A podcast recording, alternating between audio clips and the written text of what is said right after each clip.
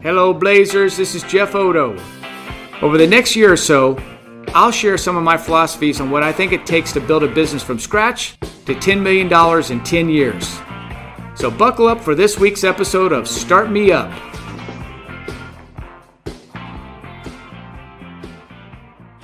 Very early on this campaign, I talked about our unique value proposition, which is we represent the client. That's also ingredient number 12. This week, I want to specifically address the business we are in or positioning, which is ingredient number 11. One thing I find interesting is the amount of effort salespeople across the country put into trying to define who we are and what we do. Even though we teach all new employees the answers to these questions, people still feel the need to tweak and customize these talking points for themselves. However, defining the business we are in is one of the four things we say are the non-negotiables and should never be changed. Instead, what we need to do is communicate more effectively to our team why they should not change the positioning of our business and how they can close more deals by using our talk tracks. Salespeople are encouraged to use their God-given talents and personalities to customize call scripts, building survey talking points, closing techniques, and just about everything else. But there are four things that do not need to be altered. They define our business model and our interaction with our clients. Number one, our unique value proposition, or UVP, which is we represent the client. Non-negotiable. Don't change it. Number two, the two questions, which are people typically want to talk to me about one of two things. Either the contractor that's causing them the most pain and frustration, or they want to talk to me about which contract is going out to bid next. Which would you prefer? And remember, the most important part of that is asking them together with the which would you prefer. It cannot be two individual questions. Number three, what business are we in? That can be addressed with, we are a management company in the building maintenance industry. And then number four, we are selling time. If you had to condense everything we do into one word, it would be time. We are selling and saving time while everyone else is selling services. I like to explain this further because if people understand the why behind these four things, chances are they are more inclined to accept these basic principles. Rather than when we were kids and our parents said, "Because I said so." The reason why using certain phrasing in our positioning statement is so important is because we created something wonderful by our messaging. The book Blue Ocean Strategy by two people's names who I cannot pronounce teaches the theory that the best businesses are those who can create an uncontested market space and make the competition irrelevant. To demonstrate this point, they create a business that is undeveloped and untapped by competitors.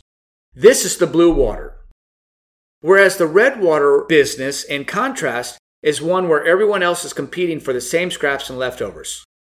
Red waters in our world are janitorial companies, property management companies, facility management companies, and all of the likes.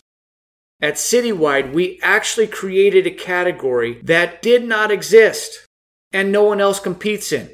It's our blue ocean. But it only works if our salespeople and account managers communicate this message consistently day in and day out.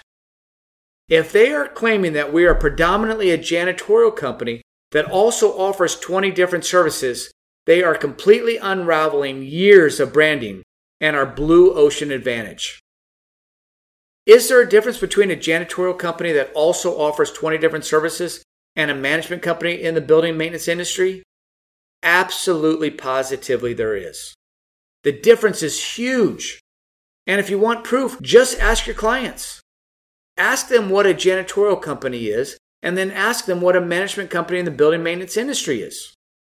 And what you'll find is that almost everyone knows exactly what a janitorial company is, but hardly anybody knows what a management company is. And that's exactly what we want. We want to be in control of the dialogue. We want to define who we are. We want to tell them what makes us special. We don't want to be defined by our peers and our competition. and the ability to tell our own story in our own blue water, in our own terms, is what will set us apart from the competition. So, I have 3 action items related to our positioning. Number 1 is talk to the people on your team, day and night, FSMs, night managers, salespeople. Make sure they understand how important it is not to tweak this message, and role play with your sales executives to make sure that they can clearly articulate it properly. Number 2, do the same with your FSMs and make sure they understand how important it is that they reinforce the message after the sell. If the FSMs don't know how to position themselves, the client will do it for them, and we don't want that. And number 3 is make sure you have plenty of the help wanted postcards on hand. This helps paint the picture for clients and prospects, and both sales and ops needs to constantly utilize it to promote what helps Citywide stand apart from our competitors. Thanks for listening to Start Me Up. I hope that you'll talk to your team about what you learned today and implement something specific between this week and next. This will allow you to keep building on the foundation for a successful Citywide business. Rip along, my friends.